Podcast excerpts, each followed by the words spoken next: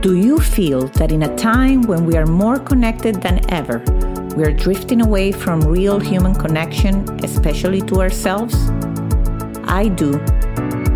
Hi, I'm Leticia Latino, and I want to invite you to join me and my very inspiring guests in exploring ways to reconnect to your essence, to your definite purpose, to what makes you tick. Are you ready?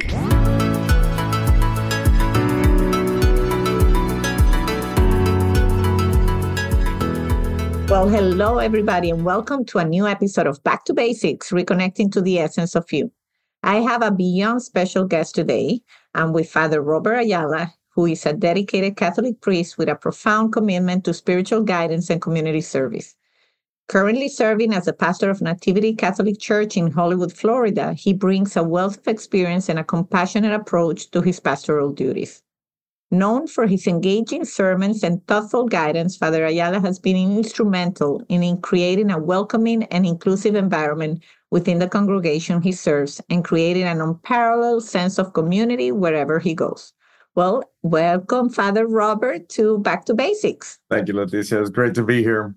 Well, I'm very excited, and people shall know that I was, uh, I've interviewed several rabbis, one Buddhist monk, and I had never had a Catholic priest. And I have said many times I'm Catholic, so this is a big deal for me. So it's wonderful that I get to be the one that breaks the ice for that one. uh, it had to be somebody like you. I'm not going to interview just any, any Catholic priest. I and, uh And in all honesty, you know that I was uh, part, or I am part of Saint Matthew Catholic Church because it's close to where I live. And when I and you were the pastor there for was, many years. I was. So I, I to was be exact. How many? Six. Oh wow! Yeah, that was a long time. So I saw, uh, and I've been part of that parish for over fifteen. So I saw the change you made in that parish. And for the background of people listening to us, when I heard you were leaving, I was like, everybody bummed. I'm like, no, we are losing Father Robert. This is so sad. And then I heard he was going to Nativity, and he's where my kids go to school. So I said, well, I love mixed him. Emotions. Yes. I told all the people at Saint Matthew, I feel sorry for you, but I gave Father Robert. But the craziest thing is, and it was a surprise for me to see how many people from Saint Matthew has followed you to Nativity. And so this is where I want to start the interview, because we all know that to be a great spiritual leader, or a leader for that matter, you really have to inspire others. And that's something you do very well. And so I'm curious to know about your early years, your origin story. Was this something that uh, little Robert was always able to do, or how, how did you came into this calling? So my parents would always say that I was an old soul. When mm-hmm. most of the kids were outside playing and uh, doing other things that kids usually did, I was probably more interested in what the uh, the adults were talking about and what the conversation was. And perhaps, I don't know, maybe this was God's way of uh, preparing me to be able to interact with the realities of life and uh, real human issues. I don't know, th- those different things. Was the priesthood a calling that I had since I was a little boy? Did I remember saying that? No, but my aunt says yes. Uh, mm-hmm. She says that even since I was a little boy that I would say that I was going to be a priest. And so, mm-hmm. yeah, I guess from the very beginnings, this movement that God had already placed in my heart was there. Mm, that's beautiful. And it's beautiful to see an elderly. It's not the first time that people that are close to us see something. This is that superpower or that special gift that we have that sometimes we miss.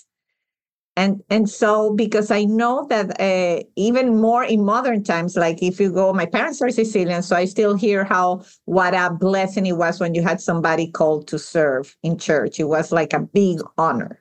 Yes, it was. I think it still is, but we see less and less, like less parents go and say, oh, you should go and be a priest. And I've seen you, you know, encourage that. And I think that it's a beautiful thing as a parent to hear that you tell the kids, don't be afraid if you feel that there's something in your heart. Would you would you share a little bit more about that? That's a very interesting dynamic, because people realize that there's a shortage of priests. Many parishioners want for more young priests to enter the seminary and to be ordained, uh, to be their ministers. but not with my kids. Mm-hmm. They want somebody else to mm-hmm. answer that call. And if I'm living proof of what that reality is, is going into the seminary, listening to God's voice and answering that call of vocation to the priesthood comes not from, as I say to the kids, from Planet Priest. It happens from within the families. Sometimes that's nurtured and sometimes that's not. And I think that God uh, has a very good sense of humor, because I have many, many, many mothers that said, oh, I wish one of my kids would be a priest, but none of them want to even have anything to do with the church. And then the ones who probably have no parent that want them to be a priest, all of a sudden are the ones that are answering the call. So, uh, you know, I think sometimes God has a, a very good sense of humor when it comes to calling. God calls not the ones that are qualified. God qualifies the ones that are called. And there's no, when we were in the seminary, there was no one story that predominated of how the guys were called to become priests and enter the seminary and, you know, kind of wrestle with that uh, uh, call that, you know, it's there, but is it me? Is it God calling? Is it something that I put in my head by myself? All of those things that we wrestle with. You listen to, when I was there, we were uh, almost sixty guys in the seminary from different dioceses, of course, but none of the stories were exactly the same, except for the one thing. We wanted to serve. We wanted uh, to answer God's call. We wanted to be Christ for those that we were going to be sent to as future priests. I love that. And I love the the fact that you you ask about uh, or you tell about the struggle, because I think that's where most people have that curiosity, because maybe they have the little voice or they feel not only to become a priest, but to serve more, to be more involved in church. And uh, and we push it down. We push it down. When you decided to go to the seminary, how loud was that voice? Or were you saying, well, let me just try? Or or how was that for you? So to be able to answer that question, I have to go back a little bit, because when you're called, it doesn't happen in a vacuum. There's a series of things that happen. And so you you know that somehow something is there. And I think the biggest obstacle in the discerning aspect is, like I said earlier, is this me? Am I trying to escape something? Um, is this even really real? A whole sort of things. And in my life, everything kind of started to play out that way. My mother was always the one that was very um, uh, intuitive in bringing us to religious education. My entire education was public schools. I never set foot in a Catholic school, and my vocation came from Catholic uh, from public schools, not from Catholic schools. My sister was the only one that uh, actually went to Catholic school at Immaculate, and that upbringing and that preparing for the sacraments, for me, especially uh, confirmation, was very important. I think that was the first time in my life that I actually came face to face with the bishop. And in that case, in my case, uh, the um, uh, confirming prelate was uh, Bishop Romang, which was such an incredible person. And you sense that from the moment that he entered. But to be able to be there in front of him face to face and to be able to receive that sacrament that was being administered was very important to me. And from there on out, I think something happened. I knew there was a calling, but I didn't know what it was for. I always knew that I was very good when it came to technical things, and I knew that I loved computers. And if I was going to go into college, it was always going to be with the idea that I would major in something that had to do with computers. I started dating a girl that was uh, part of the youth group in uh, Saint Benedict's when I was there. And we were not only very good friends, but the romantic part of that actually began to happen.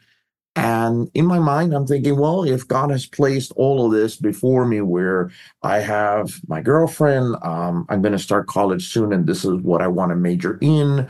I feel comfortable in the youth group. They asked me to lead a few of the of the meetings, and I felt very comfortable doing that, although I didn't know exactly what I was doing then. I thought maybe my calling then is to the permanent diaconate.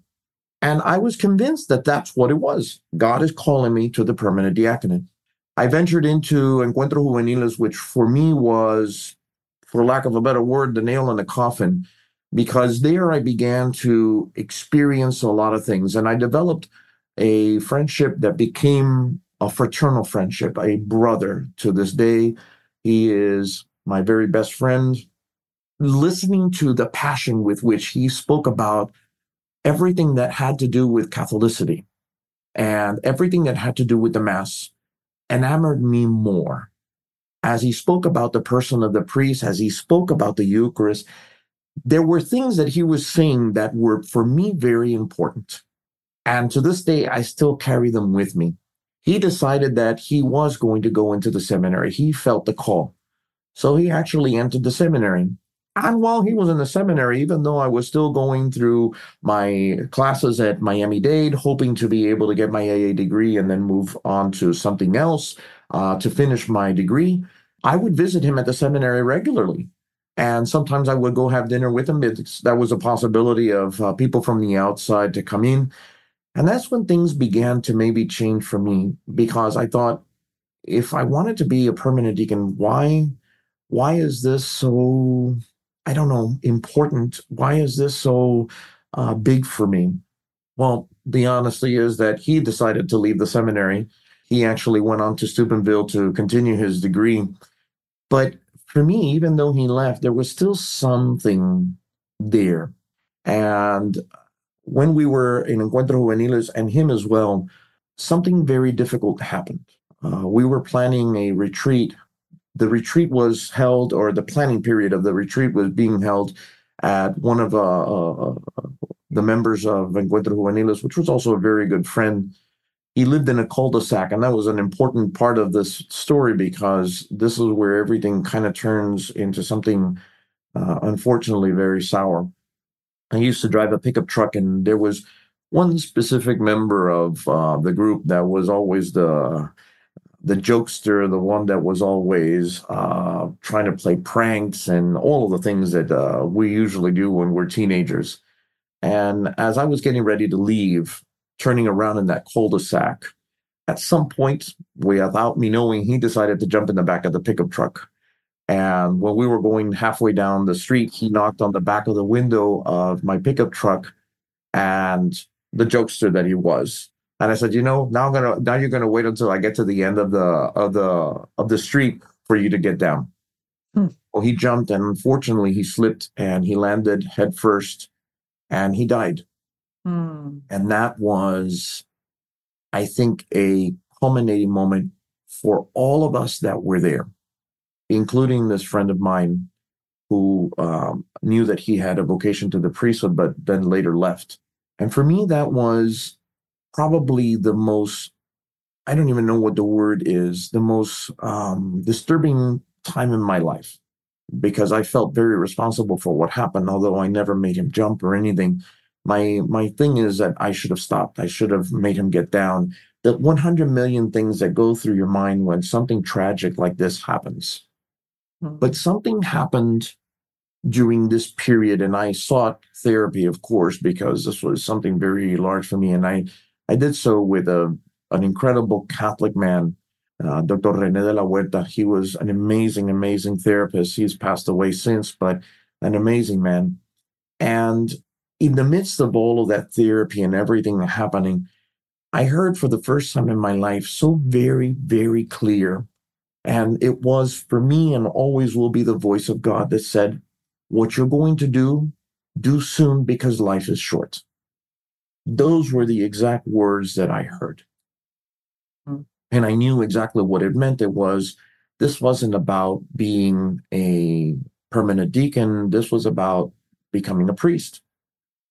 So my next session with uh, Doctor René de la Huerta, I told him that I was thinking about becoming a priest. And I'll never forget, he sat back on his chair and he looked at me and he said, you're going to be an amazing priest. He mm. says, we no longer need to see each other. I think you're already on the way of where you need to be. Wow. The movement from that entailed a lot of things uh, that all of the guys go through when they are actually applying to the seminary and, uh, you know, seeking that the diocese that they live in or where they want to be in would sponsor them, et cetera, et cetera. But the hardest part was that even though I was doing all of this, my girlfriend was still there. And now I needed to deal with, okay, what do I do? Needless to say, it didn't go down well. Um, she knew that the next step in our relationship was probably the proposal, and that obviously never came. And so that was a very difficult conversation that we had. But I think even in the midst of her pain and in the midst of her listening to my words of what I was saying, I think she got it, even though she was angry, to the point where she was there for my first Mass. And mm-hmm. so, you know, when you listen to that voice of, yes, I want to be a priest. Yes, I want to be a priest. I think I'm being called. There's so many things that actually are a part of that aspect. And during the entire time of the seminary, that question doesn't stop. No. You keep asking that question because you don't know if that's exactly where God wants you to be. There's so many different priests that you um, uh, are obviously very close to, and they're giving you advice. And I remember one priest specifically, uh, Father Valoret, and he told me, when you get to the major seminary, you put on the top of your door, acolyte, the hmm. different uh, way, uh, the, the different steps of getting to uh, actual holy orders, and then lector, uh, and then diaconate. Uh, and then priesthood. And every time you go through that door, you look at that and you remember that's what it is. And you ask God every day if that's where you need to be. Mm. And I never forgotten those words. I think the moment those questions stop is the moment that you're ordained. That's the moment it stops. And I think it's the same thing with people who are married. You wonder if this is the right person, if this is the one. Well, the moment that you exchange those vows, that's it. It's a done deal. And it was for us as well. And I, I really do believe beyond a shadow of a doubt that everything that happened in my life as I was growing up and listening to the conversations of adults and uh, probably being very different from the rest of my cousins or even my own siblings, all of this was leading me to where God was leading me, even though it might have taken me a longer time to be able to understand. And even in my own discernment to know, yes, this is exactly where you need to be. Mm. Well, I thank you for that story. I know there's going to be a lot of people that admire you listening to this and having this background to, to the fact that we are all humans and we all suffer. And when we hear you giving the sermon, you know, you, you of course have so much wisdom, but to know that you went through such difficult experiences. And as a priest, I think we all think about this when something bad happens to us. We think, uh, why me? Uh, I lost one of my best friends at seventeen on a terrible car accident. And I remember that was also game changing. Yep. And I remember, you know, praying a lot. We would go. And I and I made the promise, I'm going to live for me and for you when we bury her. And every, I became a mom. I always think now we are a mom and always, you know. But also I became very aware of God is not always there when it's bad, but it's there when it's good. And that's yep. why we need to stay connected. And that's a struggle, right? Because we look for God only when it's bad, but going to Mass, having a place to go. So this spiritual direction. With you, I think everybody that has been to your sermon say, yeah, I go there, I feel I feel energized. But we know that the Catholic Church, of course, suffers from the fact that sometimes we go to a church and we leave and we don't feel we're getting that. So in your perspective, what what are the things that as a as a as a congregation, larger congregation, all the, how can we call in more people that need the spiritual direction, but they don't know how to connect anymore with their own faith or spirituality? I think everything has to do with education. And I think that that's what I strive to do with my R C I A classes that I teach every Monday, tonight being one of them. The, the idea that if you understand your faith enough, yes, you might enter into a church where maybe the priest is not the best homilist, but he's a good person. He might not be um, the most energetic, but what's happening on that altar is the most important thing. I think that that's the difference between the Protestant church and the Catholic church. Ours is not just simply about preaching. It's also about the Eucharist that's on the altar. And as important as the preaching is, because people need to be, as you were saying, energized. They need to hear how the gospel fits and is still relevant significantly in their lives in today's world. You also have to understand that what is happening on the bigger altar, on the altar of sacrifice, is the greatest miracle that ever happens. I sometimes laugh because it, it makes no sense to me. People flock to all of these places where the m- people that are uh, maybe seeing a vision or uh, an image of the Blessed Mother appeared. I remember here in Fort Lauderdale many years ago when I was still growing up, this image that appeared on a glass, and dozens of people flocked to that. And I think to myself, but the biggest miracle is on the altar. The most beautiful miracle is Jesus Christ becoming visible for you and for me under the humble appearance of bread and wine. I wonder how many people actually understand and believe that. And perhaps because there's such a deficiency of that, this movement now of the Eucharistic renewal that is happening throughout many dioceses uh, in the United States, because people, I think, have gotten used to it. It's become routine. So yeah, maybe you won't have a priest that's a dynamic preacher. Not all of them can be, but it might be a, an incredible human being that's going to be there and listen. Maybe he's not the most incredible human being, but he's a good administrator, or maybe he is a good uh, educator. We all are called in different ways because God saw that whatever we have, the gifts that he has given us, we are able to put forth in uh, the realm of the kingdom that he's placed us in.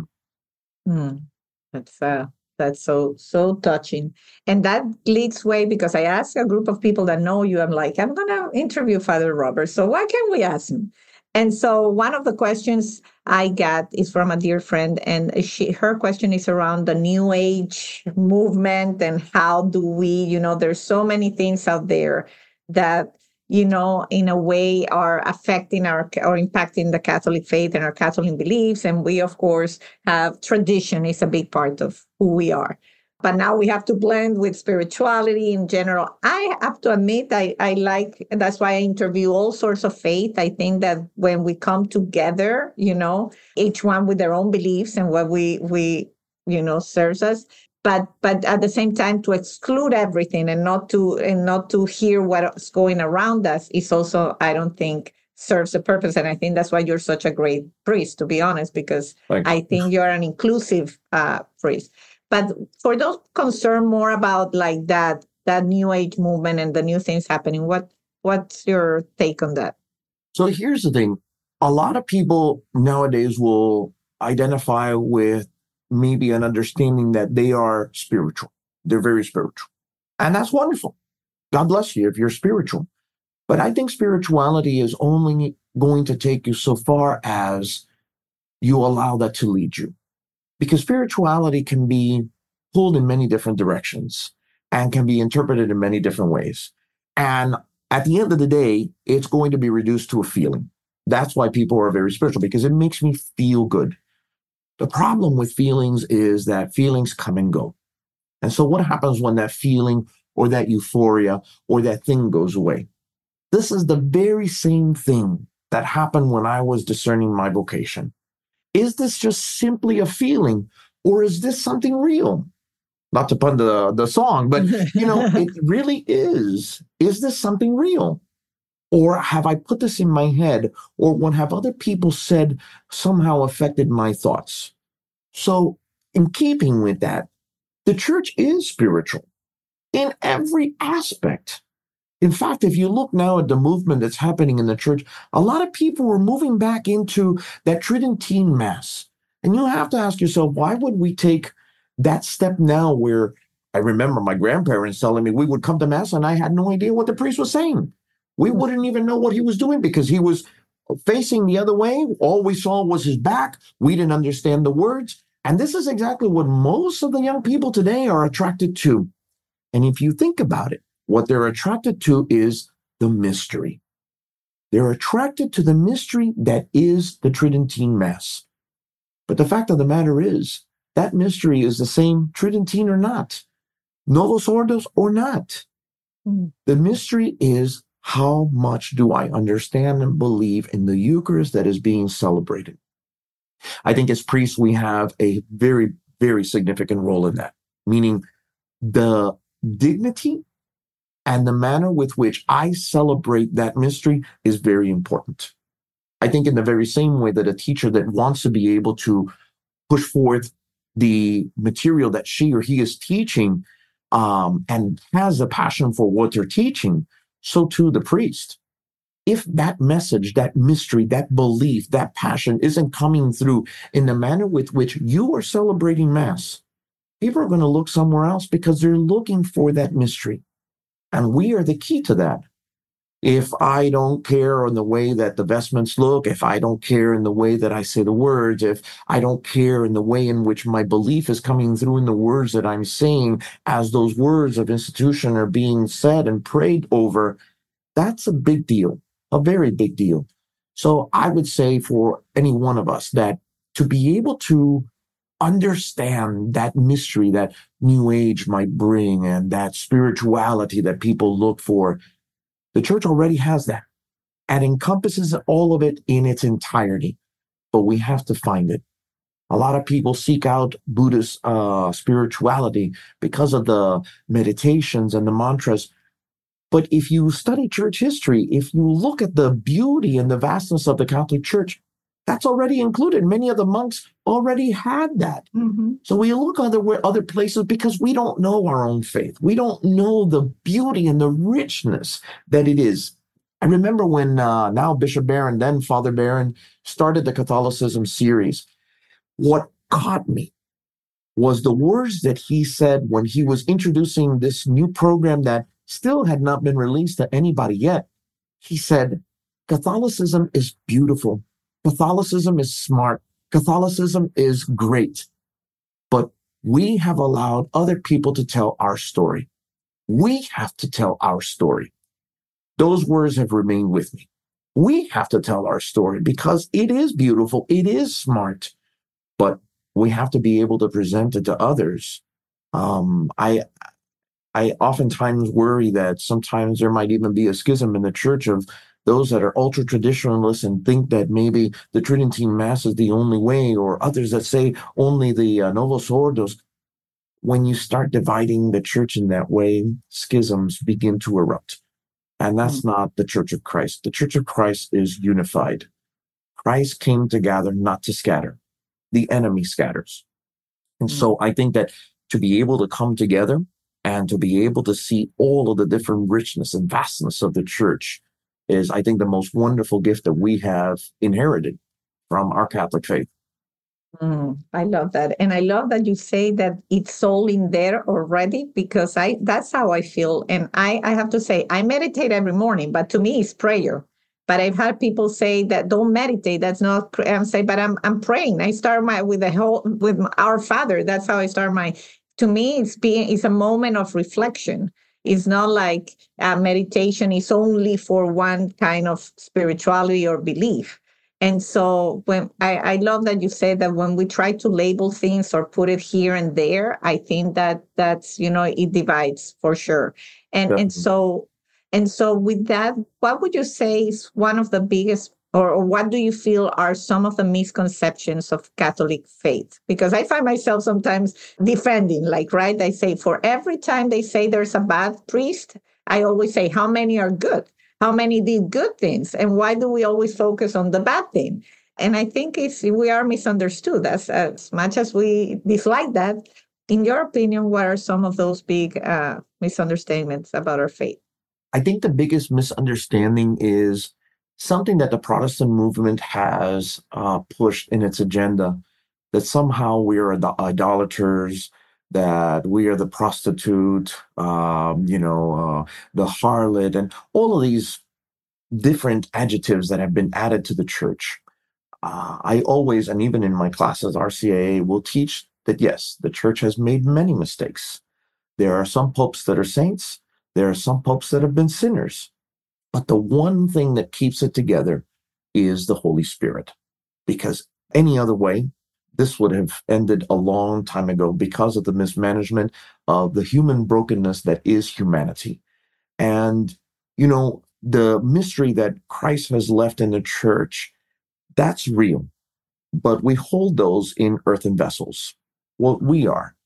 And so I think the biggest misconception is that somehow the church is this made-up thing that has been brought down from centuries and has antiquated views and that somehow needs to be updated. And I remember one of my professors in the seminary that used to say, La cosa de palacio va despacio. The mm-hmm. church moves ever slowly. She doesn't just simply change because there is a new current in uh, in the world or in society. It takes time. I think most of the criticism that our present Holy Father has received has been precisely that, because he's moving outside of those areas. And maybe people are uh, used to that status quo, but it shouldn't be that way. Hmm. Wonderful. Father Robert has a, but they're blowing leaves for those of you who know why, and, but you cannot hear nothing. Don't worry. so, so, yeah, I, I, I honestly think that the church moves slowly because when she makes, when she makes a declaration, she makes it with full heart in conjunction with the entire magisterium of the church. She makes a declaration, and it, that, that that's not taken lightly. It takes time. I think the beauty. To be able to look at the church is to understand its beauty. And to understand this beauty is to understand our role in that beauty. We're not exempt from that. The beautiful things that came out of Second Vatican Council, those that are sitting in the pews are not spectators. They're co-celebrants with the main celebrant, the priest who's up on the altar. We all come together. I think that that's one of the beautiful things the Nativity has, is that we all sit together around the sanctuary. This beautiful idea that we come around this table. The table that the Lord invites us to. So there is a lot of misconceptions, but I think I think more than anything, those misconceptions are misled by a misinformation or a lack of information. So, mm, yeah, I well said, and lack of engagement too, because I say well, all it takes is just to hopefully listen to this podcast. So if you're enjoying this and you know somebody that's you know one spiritual direction, you know just. Uh, pointed to this, and that's why I was so happy when you said yes. And so you're now the, the pastor at Nativity, and you have so many kids, and of course I'm very happy because my two kids are there with you. But we know that, uh, you know, it's later in life, like as people age, and I think we see the end of the road close by, we get closer to God. I think that's a natural thing. But how do we get more young people involved early on? What uh, what are you seeing besides the ones that go, I mean, you say I went to public school, I wasn't there, and yet you found that spirituality. What can be done through what ministry can we get the, the youth involved? You know, Leticia, when the church talks about the family as the domestic church, there's a reason she declares that. She declares that because the foundations of the faith are laid at home. I believe beyond a shadow of a doubt that to involve the younger crowd to our faith, they must see that lived out at home. If there is a dichotomy, that doesn't work. And if I'm going to be very honest, most often than not, especially our younger kids, because they are, they have access to so much information so quickly. And even though it might not be the correct information, they are, they have access to that information. I wonder how many times they see through the falsities that maybe we might say or preach. That's why authenticity for me is so very important. I'm not perfect, but authenticity is so very important because they're going to see through that. Do they see that you really do believe in what you're preaching and saying? I think sometimes the younger groups uh, in our society have seen the church maybe as, you know, an antiquated um, institution. Maybe they can be spiritual without having to uh, be a part of an organized religion. They've seen the corruption that has happened in organized religion, not only in Catholicism, but all around. We see that in the news many times, unfortunately, and this has affected them. This is a generation now that questions everything, absolutely everything. They are questioning all of the institutions that have already been established, and they're asking the why. And I think the most beautiful thing that we can do as parents, as priests, as leaders in uh, in our faith is to be able to allow our younger members to be able to see the authenticity of what we say and preach, not only in words, how we live our life. Yesterday in my homily, I was telling people that one of the reasons why I usually don't uh, wear the Roman collar uh, all the time is because of two things. And I made a joke of it, but it's actually true. It not always closes. I've uh, gained a few pounds, and I'm always uh, worried that one of the buttons might become a projectile and poke somebody's eye out. But the second one is that the moment someone finds out that I'm a priest, they change. They become something else, what they believe they ought to be in front of me. And I dislike that so very much, because the authentic person that's before me is no longer there. Now, granted, I'm not talking for people to be vulgar and uh, disrespectful, mm-hmm. but just be you.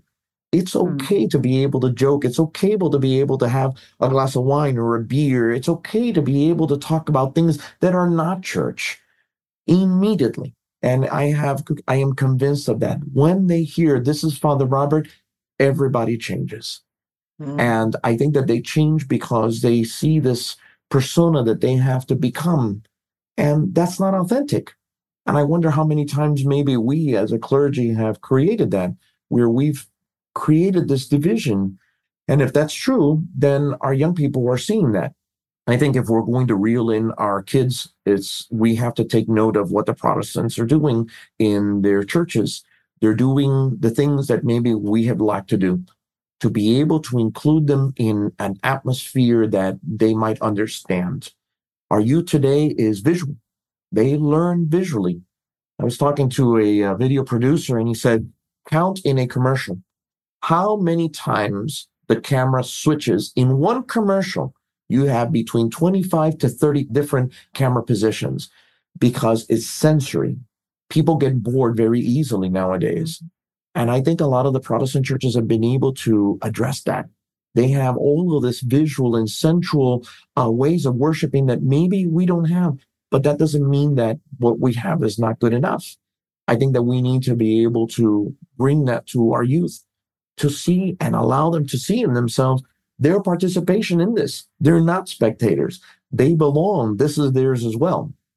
Mm-hmm. Right, that's so so beautiful, and I totally agree. And uh, I mean, I can I think the audience gets it. We can I could talk to you for hours, but uh, you're a busy man. But I I do want to finish up emphasizing a beautiful experience that, that all, all Catholic churches have, which is the Emmaus retreat, which I did last year. My husband, seeing that I did it, he got inspired, did it. Now he's helping also on the Emmaus retreat. Good. And uh, and there's you know. Because I think it's a great way when people listen to you and anybody is feeling like those butterflies, maybe I should go back to church, maybe I should reconnect with my faith. I think that's a great way to do just that. And I, I, you correct me if I'm wrong, but I don't think you have to be a Catholic to do the Emmaus retreat, or you have no, to? Absolutely not. I've uh, I've I, I've always used the Emmaus retreat as maybe that link between someone who's searching desperately and has no idea what it is that's calling out inside of them. Why would I push them away? Why would I tell them they don't belong? What if God is working through that person and is using us as instruments to be able to get his message through? I would never, as pastor, would never push anyone who is not Catholic away from the retreat. Everybody is welcome. Mm, so I love that. And that's why I want to highlight it. So if you're curious, asking your churches, Nativity has for the women, October fourth to the sixth. The men is they're about to go as we are taping yes. this, so it's, it's too late. But every church has an Emmaus retreat, and Nativity does a great one. So this is a great bridge into connecting with your spirituality. So Father Robert, that's my last question is always about what makes you tick. So obviously we have the big answer for you. Is, but besides, tell us something that maybe will surprise us, something that does that we don't know that when Father Robert feels down and needs to reconnect to his essence, he goes to. So I think the most important thing to describe when uh, trying to answer that question of what makes me tick, I think my passion is what makes me tick. Everything that I do, I do with passion. If I'm going to do something mediocrely, I'm not going to bother doing it. People who have had the opportunity to know me more intimately and probably more in depth will know that about me. I don't do things just simply haphazardly. I do them with my entire heart. I hope that that comes across when I celebrate Mass. I hope that comes across when I have people sitting in my office and I'm listening to them. I hope that comes across when we prepare for the different seasons in the church and whatever the environment on the sanctuary is, to help us to focus on what the liturgical movement is for that season. All of those things. And then for me, I think um, personally, whenever I'm down and whenever I need uh, a little boosting, I have two two venues that I usually go. I travel down the elementary school, and there is not one time that I travel down that uh, hallway that I don't leave energized, because they all come running.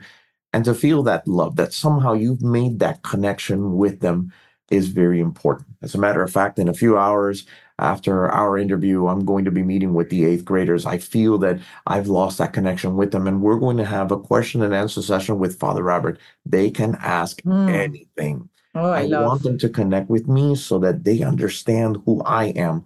In a few months, we lose them. They're going to go to high school. Many of them have received their uh, scholarships and letters of acceptances. So they're already on that mode of where I'm going and what I'm going to do after this. I don't want them to leave here without that connection with me. And so the second part would be probably the kitchen. To me, to spend some time with maybe a little jazz playing in the background and uh, just working with whatever ingredients I'm working with, that helps me to be able to disconnect. Why? Because whatever comes out from my hands, and usually whenever we have a birthday party here or something, I don't do gifts because I'm very bad at what to get people, but mm. I give them food. That what I've created, I've created with my hands, and I've created with love, because I hope that that comes out with whatever dish it is that I'm uh, preparing. And so that's what helps me to be able to disconnect and reconnect uh, all at the same time. Mm, beautiful. And for, for the record, when you hear that Nativity is having their auction gala, uh, Father Robert, one of the most prized items there is a meal cooked by Father Robert. It goes by a lot of money. So he, he must really be a great cook. So watch out for that, any of you. And uh, that's beautiful. And then another thought, you have an uh, incredible voice for this. You should do either a podcast or a, or a broadcast. Ask, ask anything to Father Robert. I think it will do very good. If I I had the time, believe you me, I would. I um, I think I found a, a good connection, let's call it that, when COVID hit and obviously the churches had to close their doors, which was, to any priest you asked, was probably the hardest, the hardest time in our ministries, to see people mm-hmm. on the other side of the door that you weren't able to open the doors for. And so we were, as I was saying at the beginning, before we actually went live, we all became T V producers overnight. We yeah. started with cell phones, maybe, and starting to broadcast to allow our parishioners to see what was happening on the inside of those doors and to still communicate and keep some kind of uh, connection with them. And I realized that, you know, even though I had never done it before, uh, I kind of liked the, uh, the social media aspect of that, of being able to spread the message. Thankfully, here at Nativity, the masses that are being uh, live streamed are uh, some of the ones that I celebrate already, so I don't have to put forth an effort in actually doing something else.